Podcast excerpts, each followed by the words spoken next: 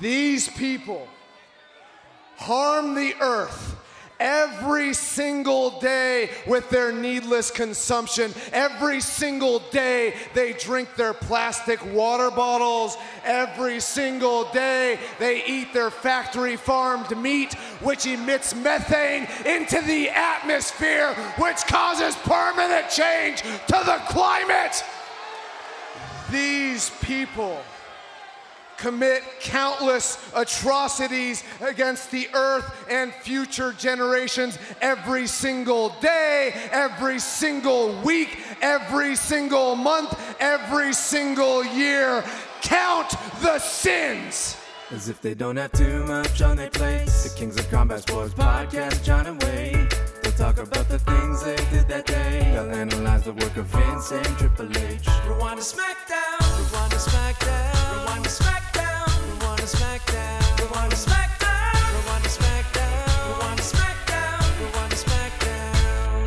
Hello, hello, hello. It's John Pollock and Wai Ting. Welcome to Rewind to SmackDown.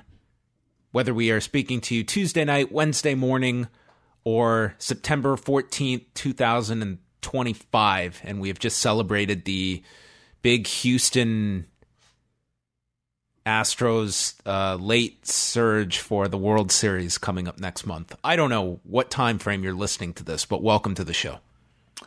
Yeah, I was wondering where where you were going with that. I was wondering where I was going with that. Hmm, interesting. I wonder how many people do that. Do people actually go back to listen to old reviews of Raw and SmackDown? I think if it was like a retro, you know, timeless show, uh, a classic show, that I understand. But going back to like listen to random SmackDown review from 2018, I, I, I don't know. I don't know if there'd be interest in that. I wonder. it depends how significant this show will be in history. Like maybe 10 years from now, Daniel Bryan is going to be a staunch Republican who is a right wing nut.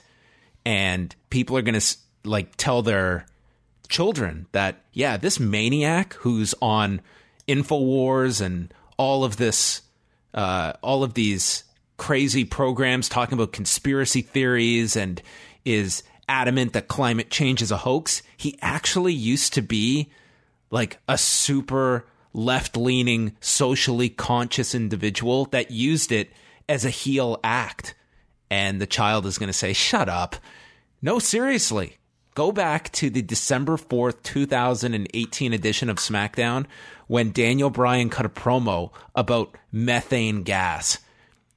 Well, I don't I don't know how to find that episode of SmackDown. You don't need to find the episode of SmackDown. John and Wai talked about it that night. Who are And John and down- Wai? Two other idiots.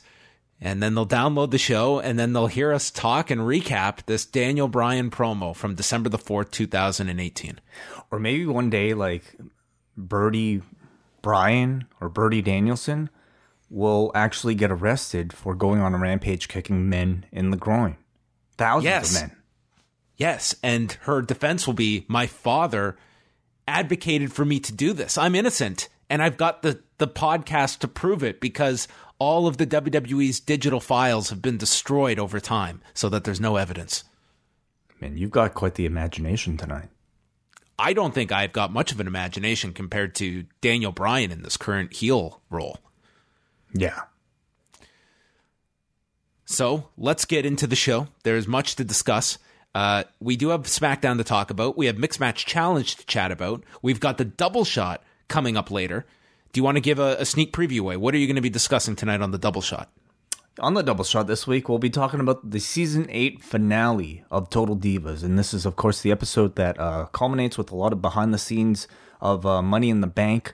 Uh, but but primarily, I think most people might be interested in hearing a um, um, uh, a recap of basically the uh, Natalya Natalya finding out the uh, about the death of her father, Jim the Anvil Neidhart, which they cover in this show.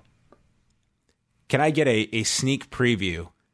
Is there a B story going on? Like, is there some goofy story that they have to go back to to juxtapose like Well- a sad death? Well, it's it's very much self-contained. All the stuff between Natalya Oh, okay. and finding out about Jim, because they actually all that stuff occurred after filming had concluded, and I guess Ah. they might have been in post-production or something. So that was largely contained into the final ten minutes. Although, to my surprise, the rest of the episode is it, like Jim Night- Neidhart features heavily within it because um, I think in the original plans for the for this this season. Uh, they were dealing with Jim Neidhart's reve- revelations of uh, having Alzheimer's, so that was heavily featured. Uh, just not even ha- having anything really to do with with you know ultimately finding out about his death like mere mere months later. All right, well, say no more. The double shot will be up by the time you hear this for all of our members of the Post Wrestling Cafe. You can go download that now. I'm going to be reviewing this week's episode of Ring of Honor because we are just over a week away from Final Battle. So I checked out Ring of Honor this week, and I don't think I've reviewed that on the double shot. So I'm going to chat about that. And I don't know if Wai has seen it, but I have episode two of the Edge and Christian show featuring the potential for the launch of the next WWE Studios hit, The Moonies. I've watched two thirds of it, and um, I'll cert- I would certainly have more faith in a Moonies than a, a Marine Seven. All right. Well, we're going to chat about that as well. That's all coming up on the double shot. But the big show is this coming Sunday night. It's going to be Sunday night at the movies with Post Wrestling with Braden and Davey because they are going to be reviewing Mighty Morphin Power Rangers on the site. Is this correct, Wai? Is have, is my news accurate? That is completely accurate. Uh, according to uh, Braden Harrington's tweet, he and Davey will be recording this review sometime this weekend, probably Saturday. So we'll we'll have it up there on their own feed, on the Up Next feed. Their second, actually at this point, their third movie review because they've done the 1st mm-hmm. two Halloween movies. So this will be their third review, their first time getting into Power Rangers territory. I'm very excited for this. There's but there's already a whole lot of feedback on the message board for it. So if you want to leave yours, get it in before the weekend. Forum.postwrestling.com. Leave your feedback for Braden and Davey. We're- we're- chat. M- we're of course talking about the 90s Power Rangers movie, not the not the recent remake which was shit. I mean the one the one in the 90s I don't remember it being all that amazing either, but um the, they're at least starting with that one. Were you a fan? Well, I did watch Power Rangers and I saw the movie that Braden and Davey are going to review. I'm pretty sure I saw that in the movie theater. So that's how much I was following Power Rangers at the time. Not a super fan of Power Rangers, but I followed it. Yeah, I was a pretty big fan at the time myself. Um but so I mean how old would those two have been? What was what year was Braden born? Wouldn't Braden have been like 4? I think he was born in he was born in like 1991 or something. He was very young. He's very young. who's watching movies at four? What, how do you remember any of this stuff? Well, You know you can go back and watch things that no, you pre- can't. that preceded your birth. I've never seen anything beyond 1990. Everything stops at 1984 for you in No, your, I your mean, I, historical knowledge base. I, I suppose so. I guess I just don't think about Power Rangers as like a thing where, um, you know, not like this edition of SmackDown that I would ever go back to rewatch. You and I are the absolute worst people to say, why would you go back and watch that?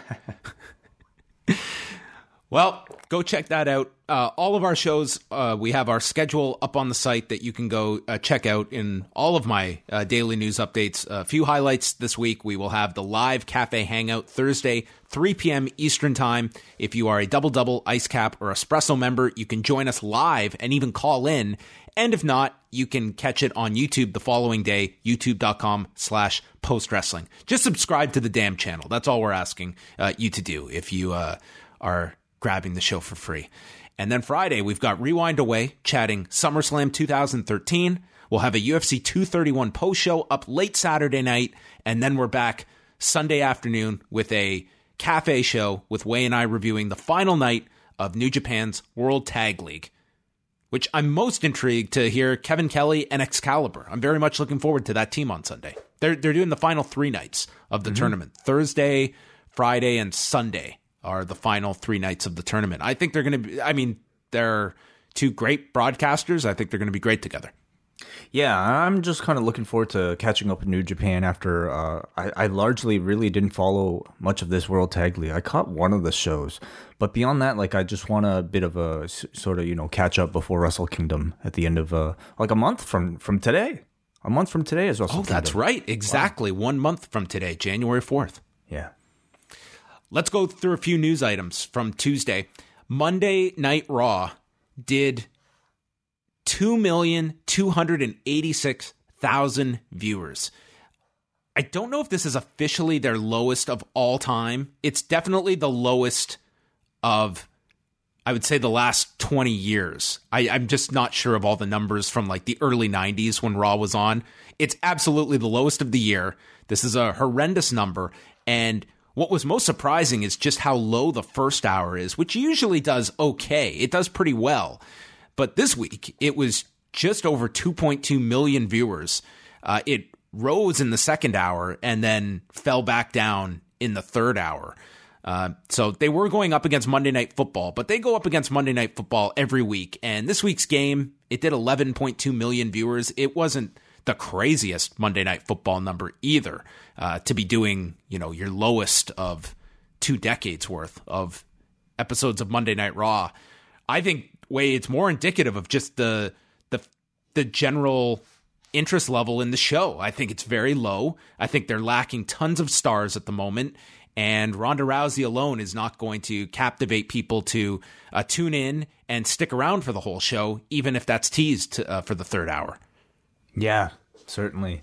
I mean, I think we're just noticing it even within our little circles, just judging by you know our, our poll yesterday. As part of me, by the way, everybody, uh, we we're having to resort uh, also to Patreon again this week. So you you again will find out how many of our patrons watched this edition of SmackDown. Um, but I I think you know there's been a lot of talk of like you know oh man what does Fox think about these these ratings? Well, what does USA think? I mean, they're the ones paying up a paying also a higher fee, you know, coming September of next year for this very same show that that, that you know I think it's at one point they were promised very high ratings for. How do you think they might feel about all this? I think that as long as Raw is still performing well against their competition on Monday, I, I, they're not going to react significantly to a couple bad weeks of numbers. If this was something pronounced that a year from now we're looking at they're not even doing 2 million viewers, maybe you're you are going to get some some concern from the network. I mean, they're locked in though to this contract. Um, Yep. I, I think it's it's ultimately just looking at these trends. Like they, they are going down. I mean, this is just comparing with a month ago, two months ago, where their viewership figures are. They're getting to very significant lows, and that's where you you throw out. Um, you know, a lot of the excuses that people come up with when they see numbers like this, and it's, you know, everyone suddenly is a television ratings expert. Um, but yeah, I, I think that USA Network, they, part of the reason they paid so much for this is because this is a program that lifts their primetime average. So when it's going down, that's not doing them any favors. They, they want this to be able to prop their primetime viewership up. And if this, audience was to fall below their primetime average, I think that'd be very concerning for for USA. Do you think we'll see much reaction uh, creatively from the WWE in response?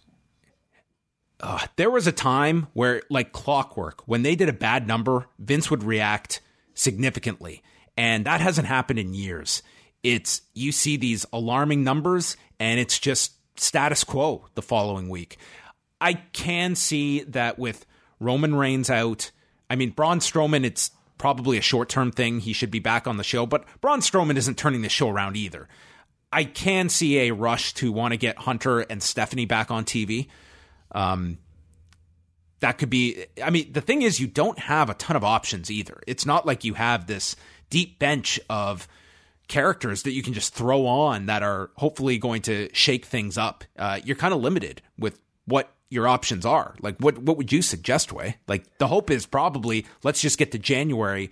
Football's gone. We should get a bit of a bump, and then we're into WrestleMania season. That hopefully this is just a December lull, eh, just an all time lull.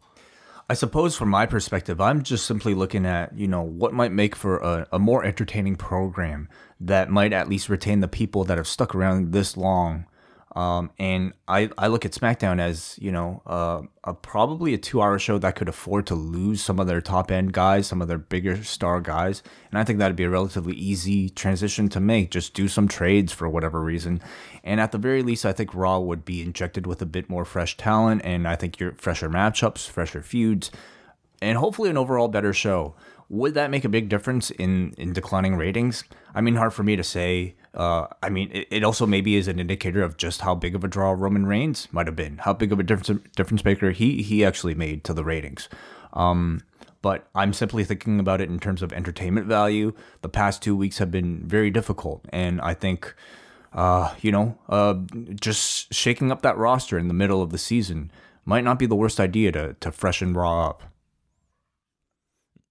Yeah, and I mean, going through the holiday season, I mean, those are numbers you don't really put a lot of emphasis on, but I mean, that Christmas Eve and New Year's Eve episodes, they're going to be taping them a few days prior, but th- I mean, those are going to be, I think, disastrous numbers, but they're also not anything I think you should put too much weight on either. Those are kind of throwaway shows those two weeks that they're going to be. It's just unfortunate the for them that this year New Year's Eve and New Year's Day, and conversely, Christmas Eve and Christmas Day fall on Mondays and Tuesdays. Unfortunate for year. them, unfortunate for us. Wow. you kidding me? Spoiler, we're not doing shows those nights. We are doing a, a, different schedule those weeks because I am not spending Christmas Eve watching three hours of Raw.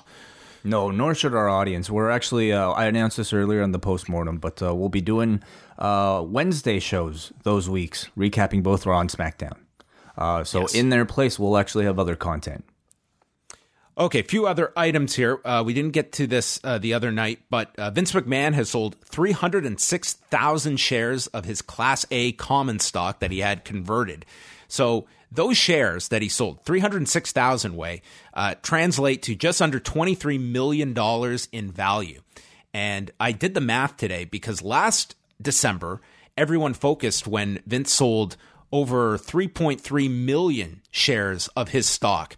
And those 3.3 million shares Wai last year were worth $96 million. If he sold that same amount today, they would have been worth $243.5 million. That's incredible. Now, That's how much he, the stock has gone up. Now, what if he sold a month ago? If he had sold a month ago, uh, the big decline happened right at the beginning of November. It was that last week of September, first week of October. So it wouldn't have gone down to the degree it, has certainly stabilized. But yeah, it would have been more. Like if he sold at the peak of of, of, of where the stock was trading at uh, in the 90s. Oh yeah, it was it was up to $96. It's now trading at about 71. So it's had a big decline in October. But that's the game, right? It's it's gambling. You never really know kind of when when to exit. But okay, so what does this mean? Vince is is looking for more more uh, cash. Why? Well, the the WWE is not commenting, or they are not claiming to know what this is for. I think everyone assumes this is just more capital for the XFL that they uh, or the initial amount for the $96 million was, I mean, it was straightforward. It was going to launch the Alpha Entertainment Group uh, with the XFL being its primary business. So I would assume that this money is more capital for the XFL, which is going to be announcing their teams on Wednesday. Yeah, I would I would assume the same. I wouldn't really look into it that much deeper. I don't think this changes his involvement in the WWE in any way. Yes, and that press conference is tomorrow, and it looks like the teams, it looks like the XFL scooped themselves last week on their website that they'll be announcing teams for Dallas, Houston, LA, New York, St. Louis, Seattle, and Toronto. Tampa. No Toronto team. Shit. And Washington D.C. So what's the closest here that we can go on a road trip to? Wai, I guess Washington. That's a long drive. Book it, man. New York. Yeah, New York might probably be the close. Sorry, I didn't even pay attention to all the teams you listed, but well, I don't think we're driving to Dallas. Texas is going to have two teams. Well, they love football. That's it's uh, not the worst idea, I guess, in in Texas. Uh, we will see um, as the XFL makes their announcement. I I think that what everyone wants to know is what kind of television deal the XFL is going to get. And I do feel they're going to get one. I think that they're going to, you know, being the appetite at the moment. When you can see what Bellator can get for a streaming deal, I think there's definitely going to be people biting on the XFL just as something that let's let's just throw this against the wall and see if there's an audience for it. So uh, we will see. Uh, this was an interesting news item, or at least it was interesting in how it was revealed. There's a documentary that's being developed on Kenny Omega uh, and Kota Ibushi that's going to be airing on HBO in the new year. And the person who revealed this is a Toronto based composer named Joseph Shabason, who was on the Creative Control podcast, which is not a wrestling themed podcast either. It's, uh, anyway, uh, but he just mentioned this documentary. Uh, I don't know if HBO wanted this out so early, but yes, it has been in development for a while. Um, Wai and I actually know some of the people that are working on this, uh, but this will be coming out next year. And yeah, apparently airing on HBO, which is a pretty big platform for Kenny Omega and Kota Ibushi to be focused on. And I know that these guys were following Kenny Omega around a lot. They were at All In over uh, Labor Day weekend in September. So I'm sure this is going to be uh, quite the behind the scenes look at a pretty intriguing time in, in wrestling that they were following Kenny Omega around as they're going through all these changes and and what we're going to see in this documentary. It'll probably be probably tie into all the stuff that's going on as we speak. Yeah. Yeah, you, I mean, I don't know about you, John. Like, I knew this was in production, but I didn't know that it was it was being produced for HBO. I had heard of, of, of a different broadcaster, but um, cool. Like, Yeah. So knowing that HBO is is going to be attached to it. I mean, I knew just kind of from you know who who was uh, involved in the production that this was going to be a very high level production anyway. But I think uh, when you think of like a brand like HBO, you think of a certain standard of quality. You know, much like the Andre Doc, uh, much like their thirty for thirties, which uh, I'm sure they have to live up to. So I, I have no doubt this will be a, a top notch production. Yes. And the final notes, uh, we talked about this last night, but they officially announced uh, Tribute to the Troops is going to be airing on Thursday, December 20th, a two hour special on the USA Network at 9 p.m. They taped it today in Texas. Uh, so that's when that will be airing. And also on Monday, I had mentioned that uh, for Takeover, people can go to Takeover and then drive to New Jersey because in my head, I had thought that spring break was at midnight. It's actually not. It's airing at I think the show starts at like 8 p.m. So spring break is going head to head with Takeover. So it's not a case of you being able to go to one and then make it to the other. Um, It's Joey also head- Janela's. It's also head to head with Joey Ryan's show too, isn't it? Yes, yes, which I, I can see that one being uh, a show that suffers from these two shows going on at the same time. Spring Break is sold out, so they have nothing to worry about. Uh, and Takeover, I feel, will sell out as well. Um, and that's that's a large amount of wrestling fans at the Barclays Center. And I mean, Spring Break will be about 700 people. Uh, so we'll see how the, how Joey Ryan's thing does as well. There may have been people that just bought tickets for that show when they got shut out of spring break, not knowing that Takeover was going to end up being there that night. So, uh, yeah, it'll be kind of interesting to see if Joey Ryan's show still draws or if it kind of suffers from going against two relatively big shows on Friday night. Yeah, I mean, I really did enjoy actually. You know, as much as I think it was, um, if it was like a grueling, I would say to to watch uh, Spring Break so late last year. I think there was something special about it happening so late, where everybody in the audience was in a daze, and this battle royal of randoms just wouldn't end. And there was something to me very special about that experience that uh, I, I don't know. I'm a little disappointed that we won't get the exact same same uh, experience. You know, I, I kind of wish that they would do do a midnight show, but maybe maybe it's just maybe there are too many complaints. Maybe there are other regulations against it. All right, let's get into SmackDown. This went down on Tuesday night from the Frank Erwin Center in Austin, Texas. Show began with the wonderful TLC set design with Paige in the ring for the contract signing. She said that SmackDown is the brand that makes history, and she has sanctioned the first women's TLC match. So Paige also a sanctioning body now in the WWE. She brought out Becky Lynch, Charlotte, and Asuka. Crowd is chanting for Becky, who stated she makes history every week, and none of the weapons will compare to all of what she's been through just to get here, calling Asuka and Charlotte dopes. Charlotte says that she picked up the ball that Becky dropped at the Survivor Series, destroying Ronda with one kendo stick, and all it took for Nia was one punch to bust her face. I feel there's a quota now, Wai that they've got to mention this Nia Jax punch on every episode of Raw and SmackDown. It's got to be made at least once. Well, I mean, clearly, you know, it's it's a, a, a big program that they want to follow up on between Nia and Becky. Um, I'm wondering, you know, what show? Maybe you do that as soon as the Rumble. Um, but Nia, uh, as we know, is like I think one of their big projects that they want to try to heat up, and they're trying to use this real injury for all it's worth.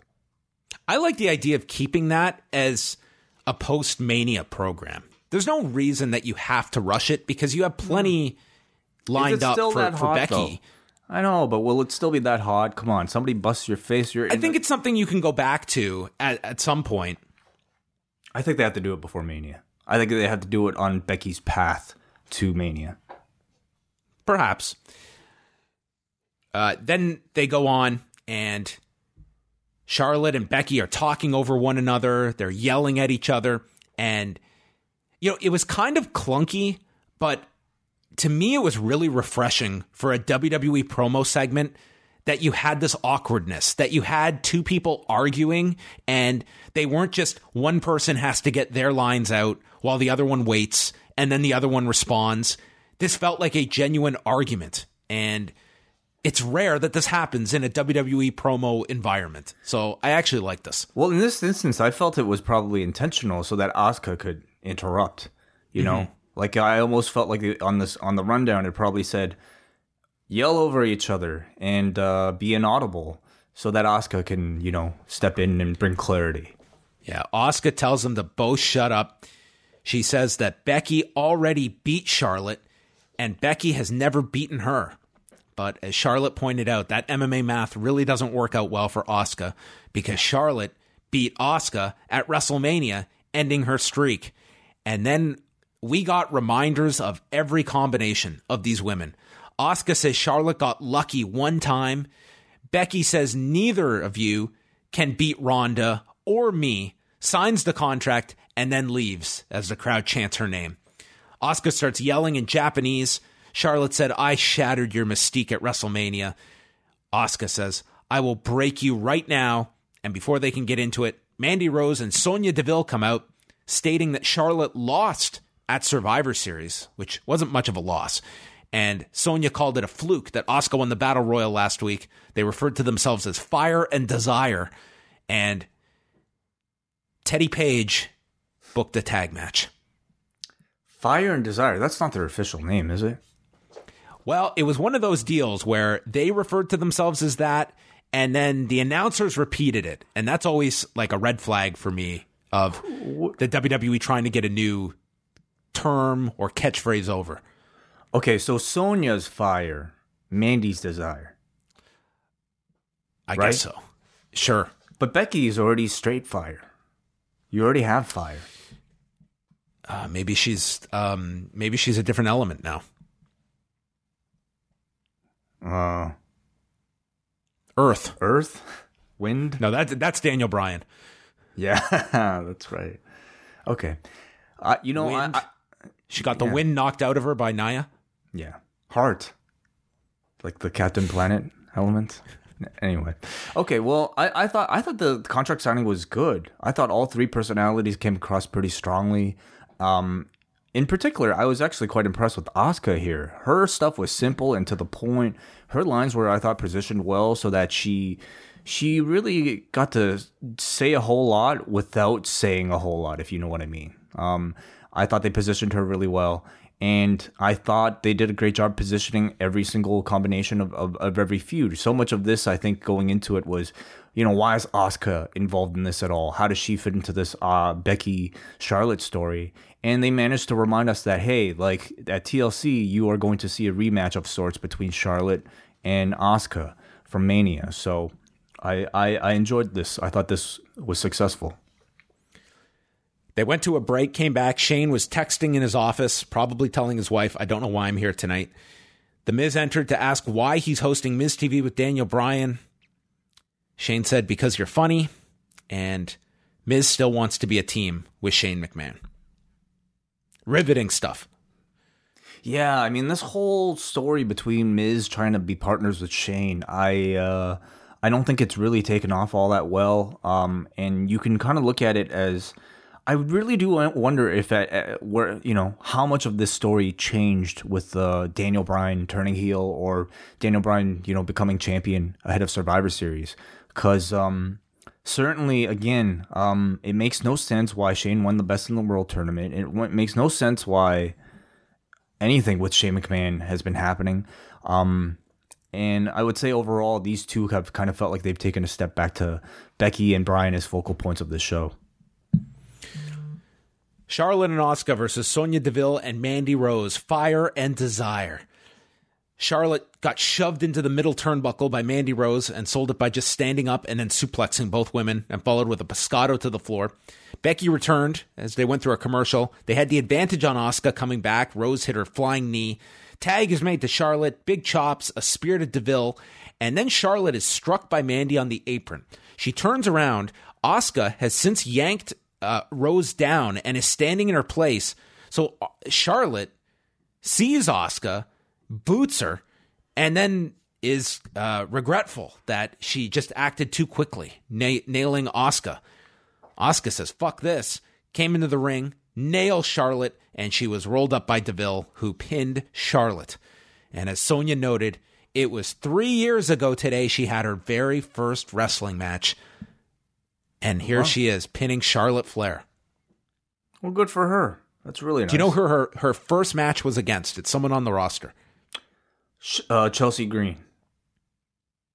Not a bad choice. Nia Jax. Oh wow. Okay, interesting. Well, so congratulations. And it ended with her. Becky just holding her uh, title up ringside. Yeah, you know, initially, like I mean, Paige announcing, I I I kind of dreaded the idea of seeing Charlotte and Asuka team up. That same old cliche, right? You know, can these two get along? uh, when I thought they did a great job in the segment earlier just to kind of set that feud. I mean, typically when when this happens, you risk diluting that rivalry by seeing these two work together.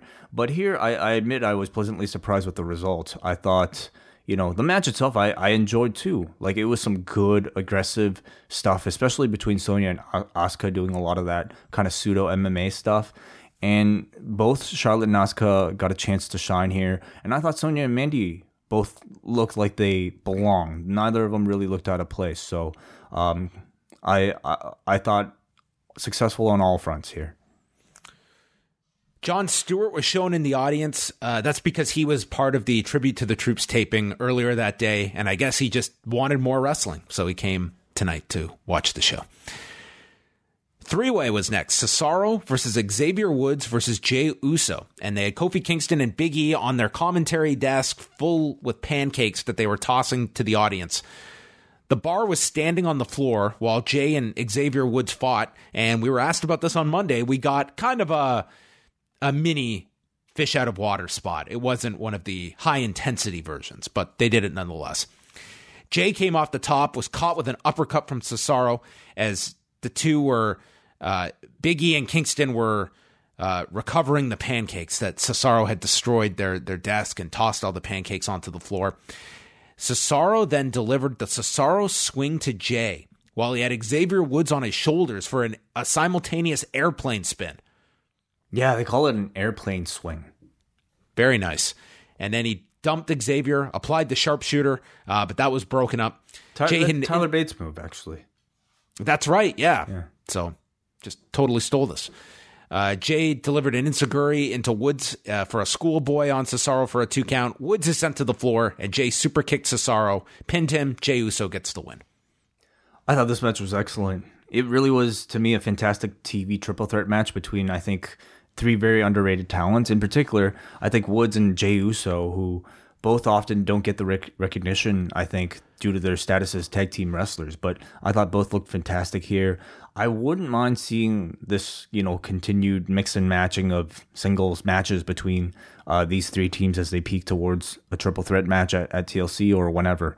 Um, like the Well, you ta- have one week. They could do the other partners next week. well, next week we they're doing the rap battle, aren't they? Oh, yeah. Yeah. Which could be amazing or horrendous. But you know, I'm, I, I guess in a way like that, it kind of just speaks to me about how maybe underutilized the the the, the tag team division has been this far, thus far this year in SmackDown. Where I feel like between you know your these seven guys here, like in a different era, there's enough talent amongst this crop to like be considered uh, another SmackDown six if you really wanted to. You know, SmackDown seven, I guess in this case, where these guys could be just mixing it up in different combinations and delivering killer matches every single week. But um, I don't know. Maybe at this point, it, it's not. It, maybe it's a different era. Maybe you can't. You can't. Maybe people are already getting tired of this combination. But uh, in a singles element, I, I really enjoyed this. What if one of them pissed on the into the pancake mix?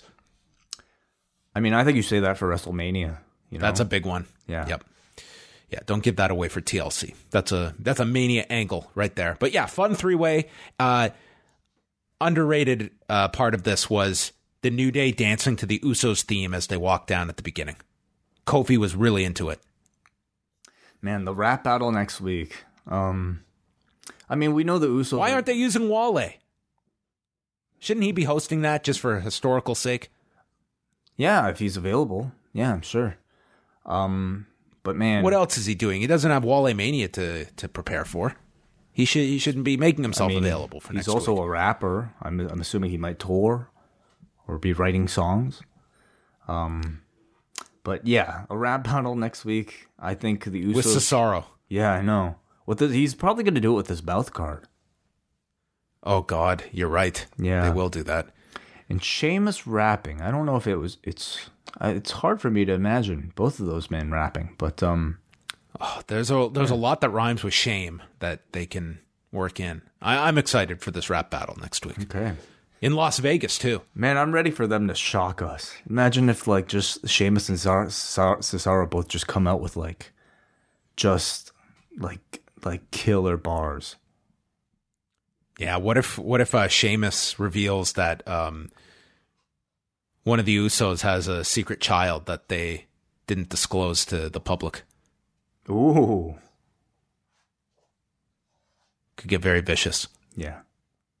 the unspoken line that they could cross.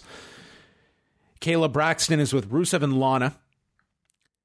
I probably watched no less than 10,000 of these backstage, uh, my guest at this time interviews. So I have no idea why this struck me during this promo. But isn't it weird that they walk into the shot at the beginning? Like, could you imagine Megan Olivi backstage and it's like, my guest at this time, Elias Theodorou, and he just pops into the shot with a big smile on his face because he's off camera for the introduction. Yeah, it's a bit odd. It's really I- weird. It's really weird if you apply this to any other form of sports or anything where you were imagine like uh, we now go to our correspondent for CP24. Hey guys, I'm here with uh, with Officer Cam, who joins me now, and then he walks into the shot with the big grin on his face, and then we hear cheers. I'm not exactly sure why they do it. In fact, I haven't actually. I never even noticed it until you just brought it up. But um, maybe perhaps it's because they just want the single shot of the of the host, and maybe they, you know, they want to have a wide enough shot that you can't do it if they were standing close enough, so they have to walk in. I mean, I guess in theory, when you break it down, like the walk in generates the pop. But I would argue that as soon as the person is on the screen, you would hope that the people would cheer them or boo them. Anyway, Yeah, it's just it seems to me like a stylistic Kevin Dunn thing. Rusev said that Shinsuke Nakamura attacked him last week because he's terrified of him. His biceps are bigger than Mount Fuji. He has traps like a double decker taco supreme, and this has made him hungry, but not for yogurt or cheese, but for his United States title. Nakamura holds that title like a toy, but it's not a toy. It's about honor and courage. something Nakamura has none of, and he will feast on Nakamura, and it will happen on the greatest holiday. And then Rusev leaves us again, and he re enters the shot yelling, Rusev Day. Yeah. I really All I like, could think about is that Lana is so expendable in this act. Um, this man just carried this. He was great. I mean, this is yeah, I guess so. I mean, it's not really an act anymore, is it? It's just he's a single star. But Lana did nothing. She just stood there. no, like she's. It- It's interesting because, like you know, when they debuted, of course, like she was the voice of Rusev. Rusev really didn't speak at all, but now, like Rusev is the one kind of doing the talking for the both of them, which uh, is is kind of fascinating. But you know, they're still together. Um, Aiden, though, unfortunately, I, I wonder what he's up to. He might be having a. Uh, I don't know. He should be happy he's not on Raw, I guess, or might Maybe he- him and Rhino are going to end up together. yeah. By the way, did you hear anything about Rhino? I didn't ask. I, I, I, I can try and find out though. Okay. But Yeah. I like this promo a lot from Rusev. To me, like, it was funny, like, legitimately funny. And I'm not talking about, like, Dean Ambrose smell promo type of, you know, uh, comedy. To me, this was, like, good comedy for a babyface at his level. Uh, did enough to like endear him. He's just he's the big bear who loves to who who can only think about food. Uh, but he just like did enough to like make me like him without being completely ridiculous that I would write him off. He still got serious about his match. I thought this was a very good promo from Rusev. then we had a promo for, or a feature on Lars Sullivan about wreaking havoc no matter what brand he goes to. Miz TV began with Miz in the ring. He was quickly interrupted by R Truth and Carmella coming out to do a dance break and then walk to the back. This Yep. one feels like it's starting to run its course for me. Yeah, I'll say so. Um Yeah, although like there's still a hit on the mixed match challenge. So I guess it depends on the audience. It's it's it's very much I would say like kind of like in that New Day territory where, you know, if you're into this type of comedy, you'll really enjoy it. Uh but if not, it could be very aggravating. I I do feel like they maybe have to evolve it at some point. So Miz explains that Daniel Bryan seems more confident. He no longer looks at a virtuous win. There's either a winner or a loser. And he's there with Bryan in the ring, stating that Bryan has finally realized Miz was right all these years. And then Bryan takes over. He says everyone thought the old Bryan was smart, but he allowed the people to subvert his dreams. He does not care about the people. He doesn't have many intellectual peers to discuss these things that he thinks about, but he has his books. His books to consult the great minds of history, like Alexander Hamilton. And the fans are starting to chant, What? And he just shouts them down, screaming, Fickle! Fickle! And he says that the, the crowd is reciting something stupid from 20 years ago, but they can't help themselves. Maybe the best shutdown of the what chant I can recall. Oh yeah, like very, very well thought out. Like, you know, You're so simple minded, you can't help yourself but do this chant. yeah, You peons. yeah. Way better than Hogan's. My favorite of all I, I will, I, I will say so. For those not aware, go uh, go to February 18th, 2002, the episode of Raw, and Hulk Hogan, who was so proud of himself because he figured out a way to stop the what chant, and spoiler, he didn't. Can you just do it for us? Let me do the what, okay? What? What you gonna do? What? What you gonna do? That was That was his grand plan to shut it down, to take the what and turn it into his own catchphrase. And it fell so flat.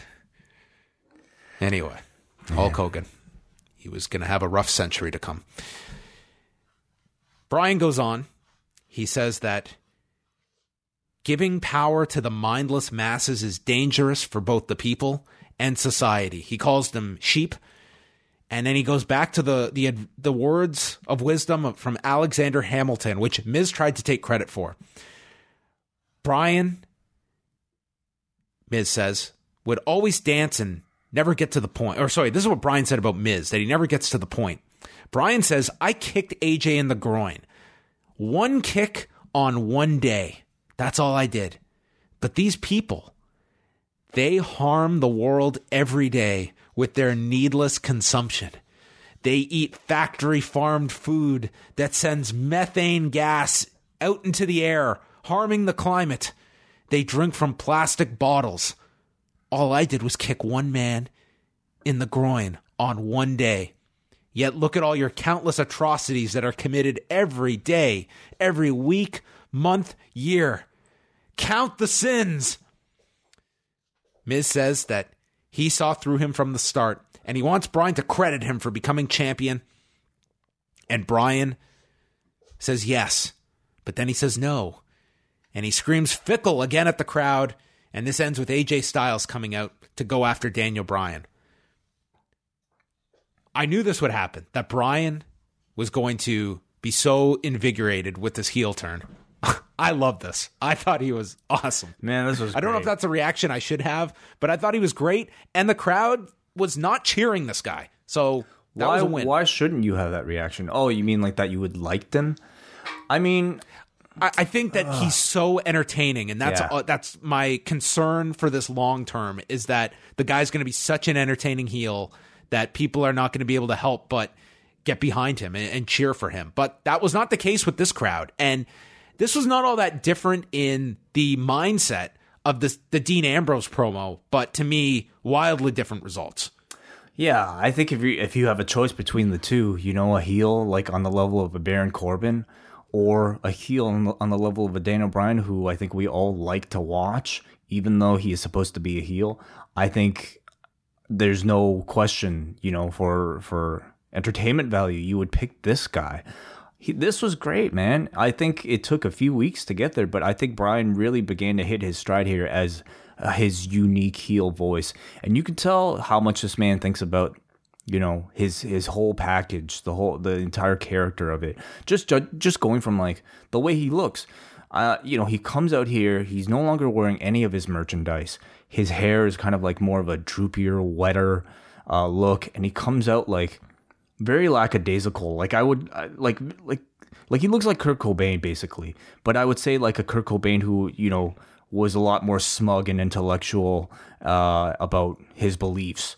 And I think him debuting this character is a perfect fit for him. It's very believable. I also noticed like a tinge of like you know, Mick Foley in there, and that like he almost kind of has that like deranged, disheveled look, but he'll also break into like a serious anger um rant unexpectedly, and he's like added that to his repertoire as well. Like he'll get angry, screaming about his water bottles and you know just pushing his green agenda, um, and he'll do it in such a way that like really makes you pay attention and is really entertaining to watch. So.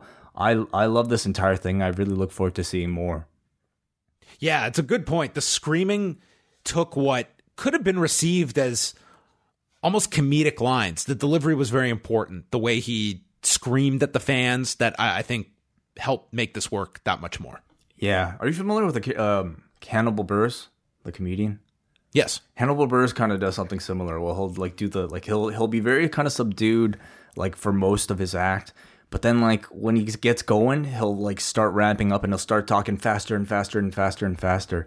And I'm not saying Bryan took anything from Hannibal Buress, but I'm saying his promo style is somewhat similar, where he'll be very kind of monotone and almost like lackadaisical for the most part. But then when he gets really angry about water bottles or something, he'll get into like super aggressive mode. Yeah. I mean, by the end of this, it just seems Bryan is probably having so much fun doing this character. he's certainly like incredibly creative with it right now and you know like we we kind of like shit on the bad stuff that we see from this company and we always credit it to the writers who knows who who's working with bryan here and if there there are writers helping him out here i'd like to give them credit as well Absolutely. I thought that this was a really well structured promo. It worked. It got the desired reaction and you got people booing Daniel Bryan. I think and it's not like you had this super over babyface to play off of. You had the Miz in there that to me is one of the most um like his character, I don't know what it is at the moment. Um but nonetheless, um I, I thought this was a really great segment, and whoever put this promo together, if it was Bryan's involvement, whoever, it was really well done. I thought, and the delivery I thought was very good as well.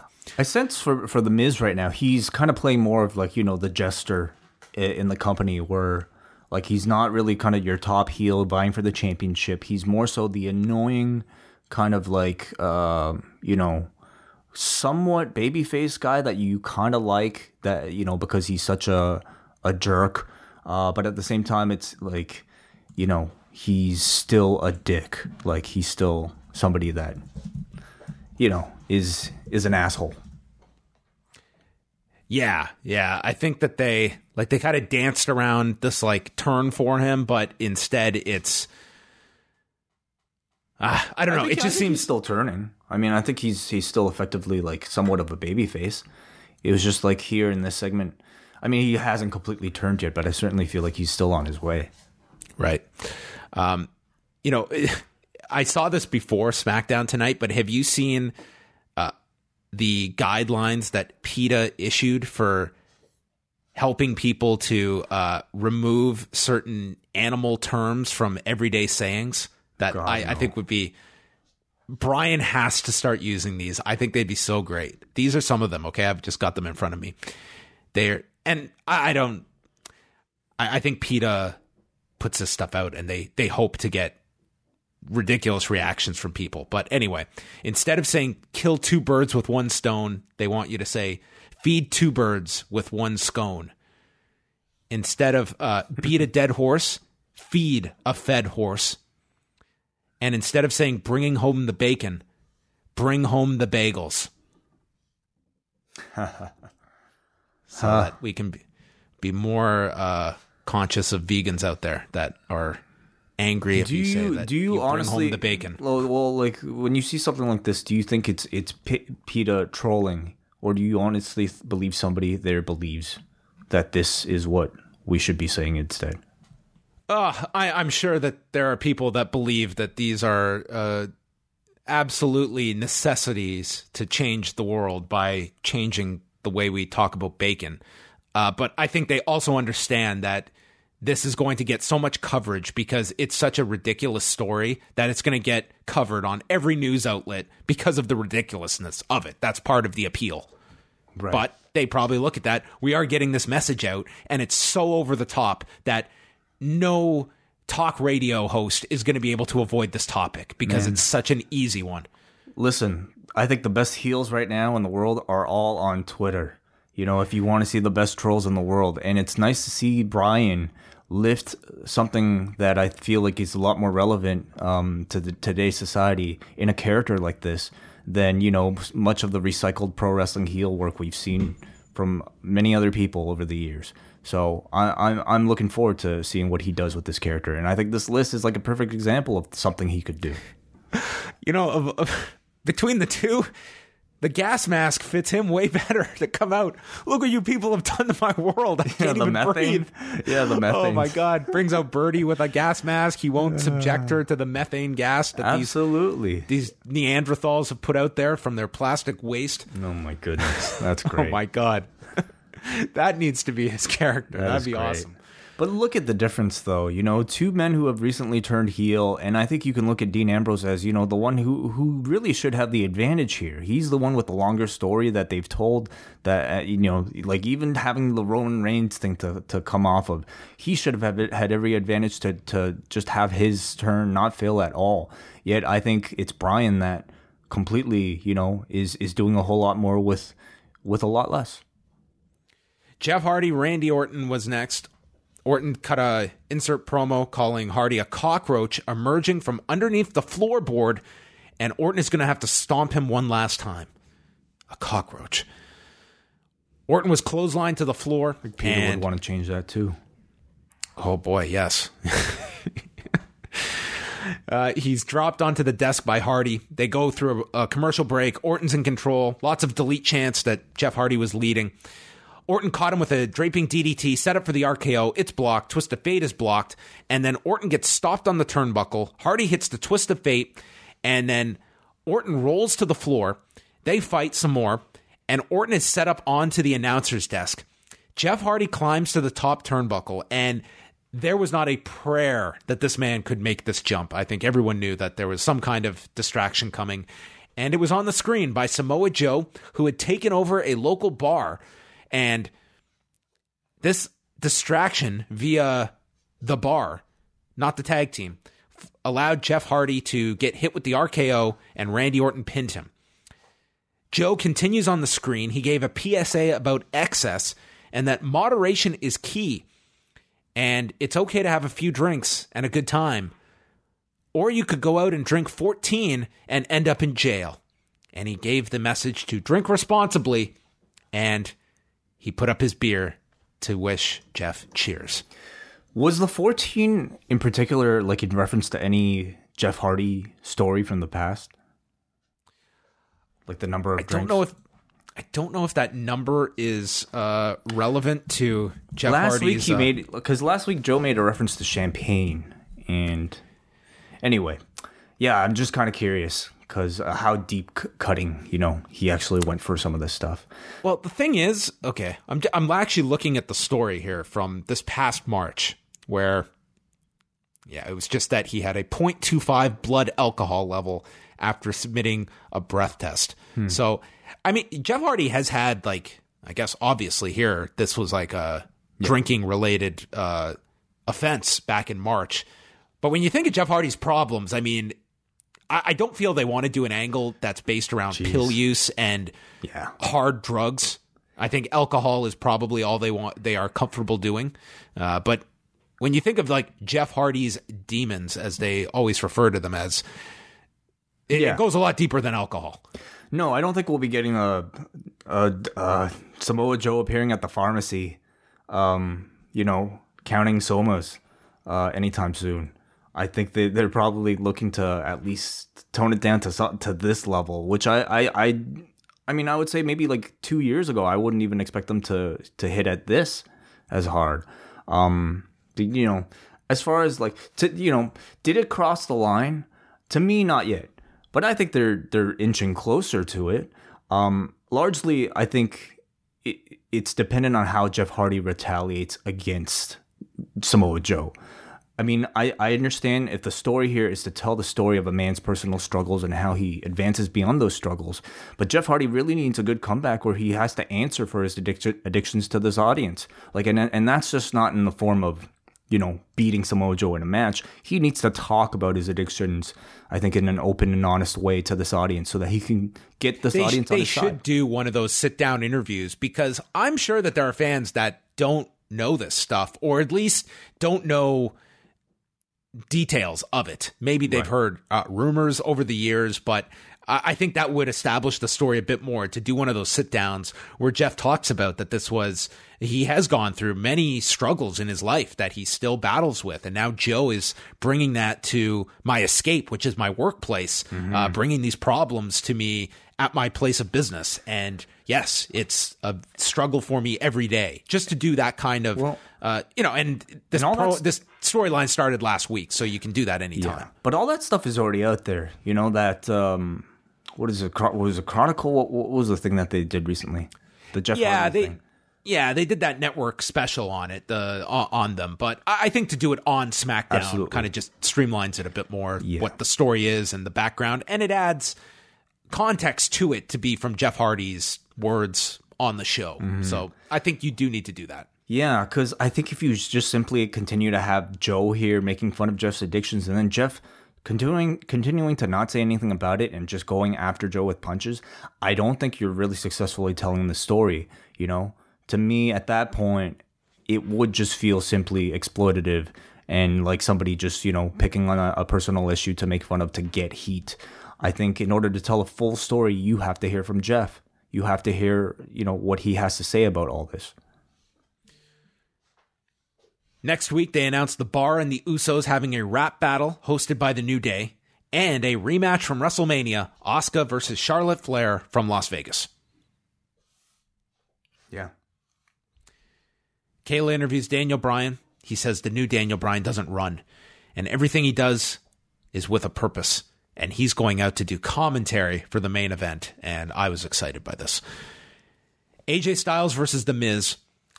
The most annoying part of this main event, I don't know if uh, you felt the same, was Corey Graves. because he hit on this like he's he got so excited about this new Daniel Bryan character that he wanted to kind of like jump on He just wanted to the G- GMO stuff.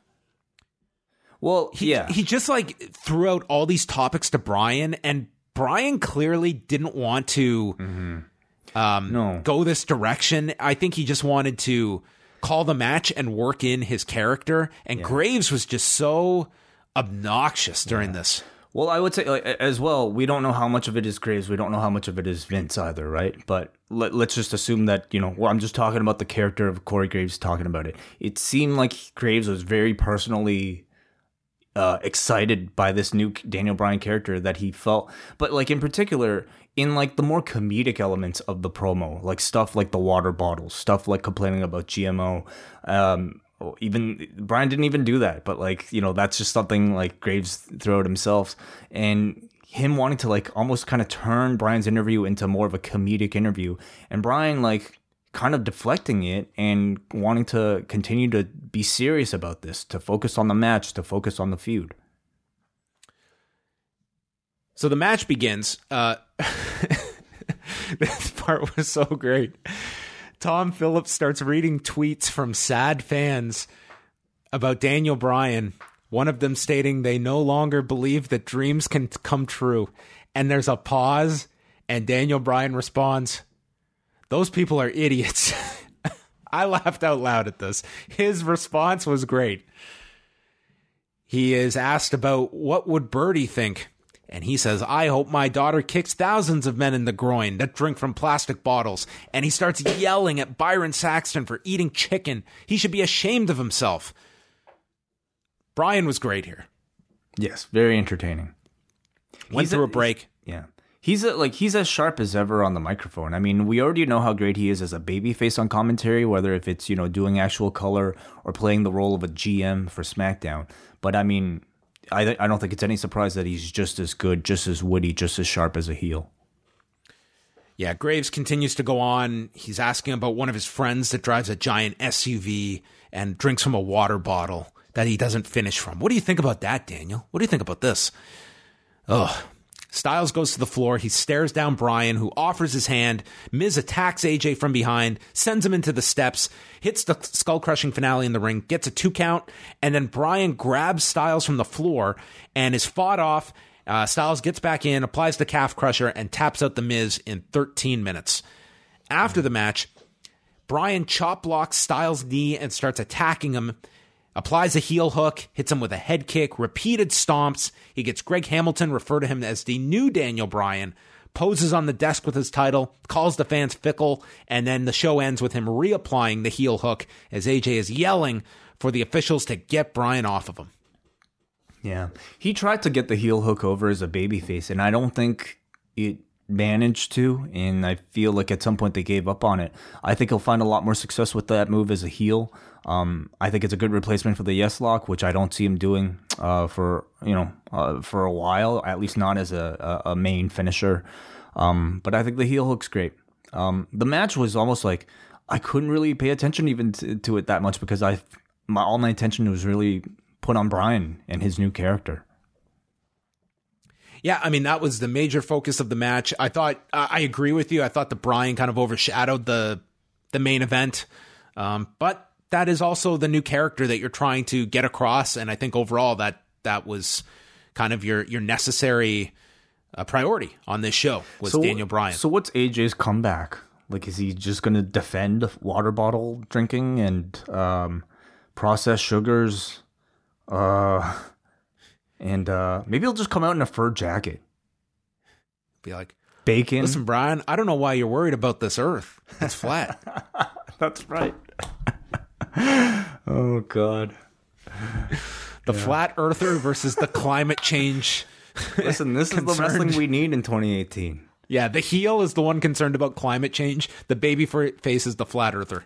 Well, the point is they're both extreme. I mean, okay, Bryan is an extremist, you know. Whether or not like you, that's the character he's playing. Whether or not you agree with with you know the base arguments of what he he's he's arguing, he's dialing up whatever he believes to a 10 in a heelish manner. So you have to dislike him no matter what you believe. You have the ability to put together an awesome Christmas Day episode of SmackDown with Bryan, Okay, please tell me. who is offended by the term Merry Christmas, who is disgusted at all of the commercialization of this holiday. Yeah, I mean, he could, careful. he could just be great. You know, I think I, I sense that Bryan himself probably wouldn't want to get overly political with like the character, even though I think it, the character is completely ripe for for that. But something tells me that he's gonna just stick with like this kind of envir- environmental stuff, and not necessarily like get into you know gender norms or anything like that. I mean, you don't have to go far with it, but I think that there are topics that this character can lend himself to that is just easy heat with the audience. Yeah, With Bryan's delivery of it, that it can at least work. it'll be um, fascinating to see where it goes. Because I think you have a lot more latitude with Daniel Bryan because people know what this guy's genuine interests are. What it like this is not a I'm trying to think of another babyface. Like Dolph Ziggler coming out and doing this would not have any kind of uh, it would not resonate at all with the audience. But people know that Daniel Bryan is legitimately an environmentally conscious conscious individual that it people believe that this guy deep down does have these beliefs. At one point, is Brie going to come back, and and what's Brie's role now? Because Brie is also a heel. Um, what can she do? Well, she's got to be a hippie as well. I, I feel. Yeah, interesting. Okay. I feel Vince must just love this. Like, Oh yeah, for sure. Like these Bryan. goddamn tree huggers. They're the worst. Well, yeah, Everyone hates them. Yeah, I and I, I it's it's quite brilliant in, in in that sense. You know, like I think Bryan as a babyface was somebody that Vince McMahon really just I don't see him understanding at all. But Bryan as the environmental environmentally uh, obnoxious heel, I feel like that's right up Vince's alley. So hopefully Vince is completely on board with this. That was SmackDown. It was the Daniel Bryan show, and that wasn't a bad thing. Um, I like the show overall. Um, I, like the show uh, too. Yeah. Yeah, I think you've got a really fun character in, in Daniel Bryan at the moment. Um, Good matches, I and, thought. and to be honest, like you take him out of it, like you're th- this heel side of SmackDown, like beyond Randy Orton.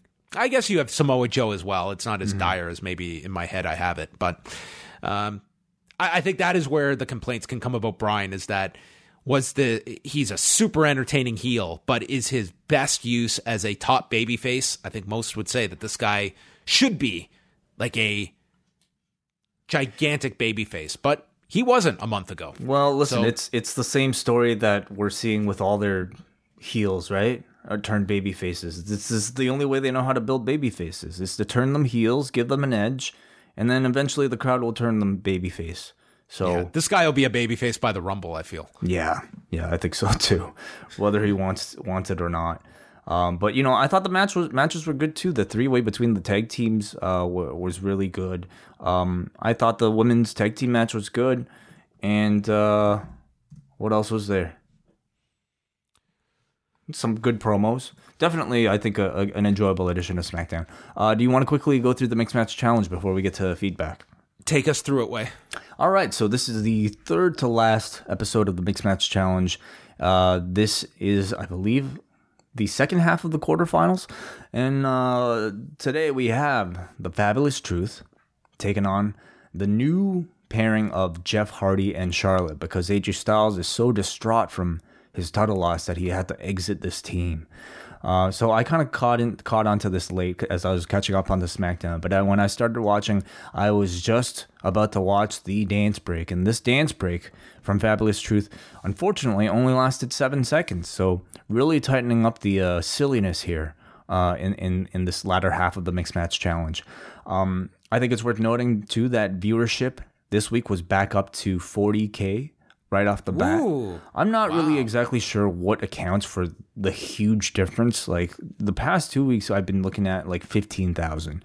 And all of a sudden, like, where did these 25,000 people come from? I'm not exactly sure. Um, it's but insane how low this is. yeah, but I mean, I don't know. Maybe the maybe Truth and Carmella are the, hook. Who knows? Because this crowd really likes them. Um, Jeff and Jeff Hardy and Charlotte are both doing double duty tonight. Both had just wrestled matches earlier in the show, and on some parts, I I mean, I don't think that's really fair at all. You know, Truth and Carmella just came out and did it like a Miz TV thing. Anyway, um, not much of a match here. Very straightforward. Uh, as Hardy is about to swanton our Truth, Carmella dives in and jumps on top of Truth to protect him. Charlotte pulls Carmella away. Hardy completes the swanton, but Truth manages to move away in time, and then he hits the roll up, and our Truth pins Jeff Hardy, which I think might have been a surprise. Our truth pins Jeff Hardy. Wow. yeah, which might have been a surprise to a lot of people. But Well, you- I feel you you've got to now get rid of all the the people with big matches at TLC. So I th- I think that's kind of expected that you had to get rid of Hardy and and Charlotte. Yeah, perhaps it's that. But I mean, it could also be that Truth and Carmella might might be a better fit for this Facebook audience. Um, but yeah, there's probably something to what you're saying as well. They have the best chance of having entertaining vignettes on this vacation. Right, that's right.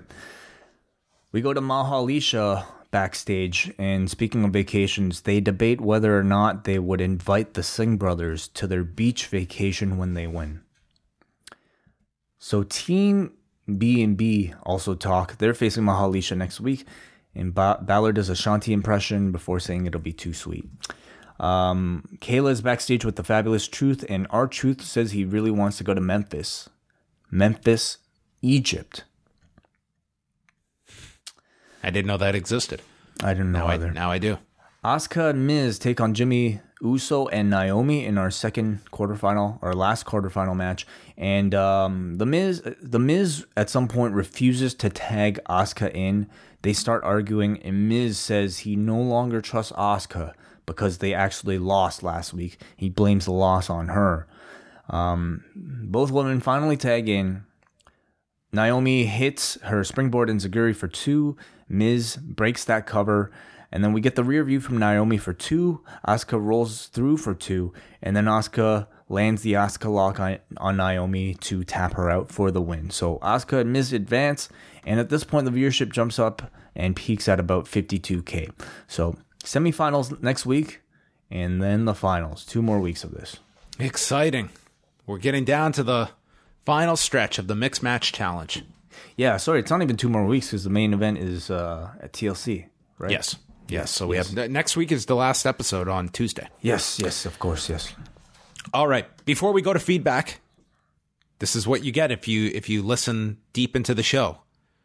Rhino story is a storyline. Okay, so he's not retired. He is not retired. Thanks for that scoop. I believe he's going to be on their their tour. They're going down to uh, Chile and Argentina this week, and I believe Mike Johnson had a thing that he's supposed to be on those shows this week anyway. But I just heard now that it's a storyline, and eventually I be think back on. I think I'm even just more surprised at the idea that Rhino's even getting a storyline.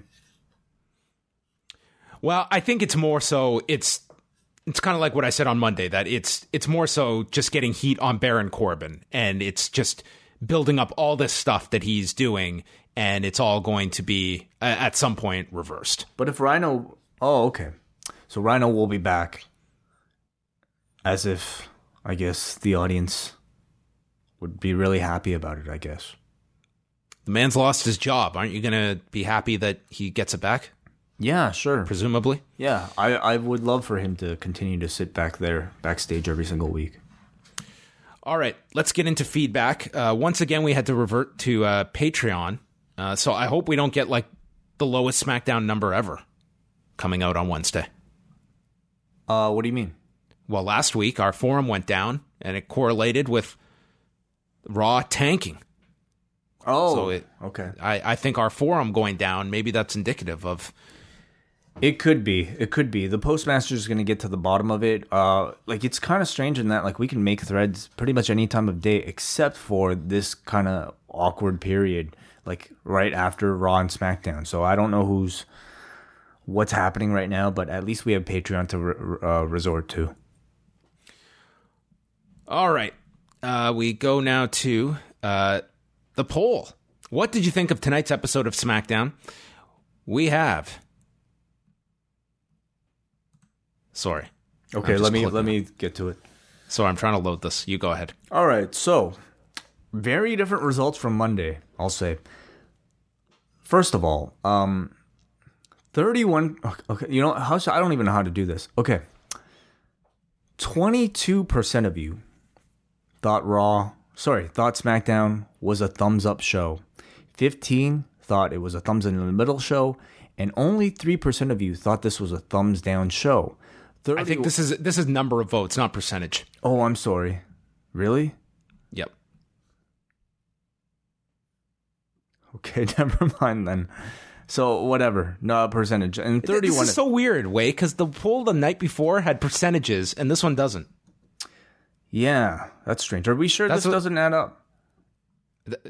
Yeah, 31 plus 22 plus 15 plus 3 does not equal 100. Oh yeah, you're right. Okay.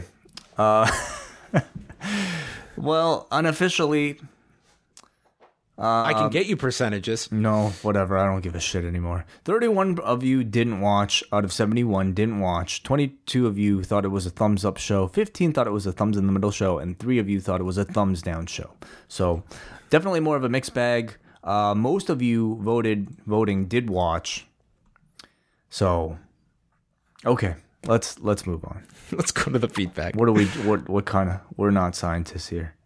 No, we're not. Uh, Brian Brandon from Adelaide. With how atrocious Raw is, my views on SmackDown will generally be positively skewed, but I found nothing much worth worth complaining about. It was an easy watch. The more simplistic, solid booking really stands out. Asuka came off very well in the opening segment, and Charlotte playing a more distinct heel helped. I'm enjoying the build, and I hope they give the belt to Asuka only if it leads to bigger and better things for Becky. Sonya is also starting to impress me. She has great potential, and I hope she's utilized more strongly in 2019. Joe and Hardy is progressing nicely as well. The new Daniel Bryan is entertaining. You can tell he really wanted this, and he is delivering in spades. My only qualm is that I wish Andrade would be featured more prominently. Seven fickle fans out of ten. Well, maybe the Lucha House Party needs another member. Yeah, I mean, three on one is not that daunting, but four. Yeah. What do you think of uh, the Bucks and Revival tweeting at each other?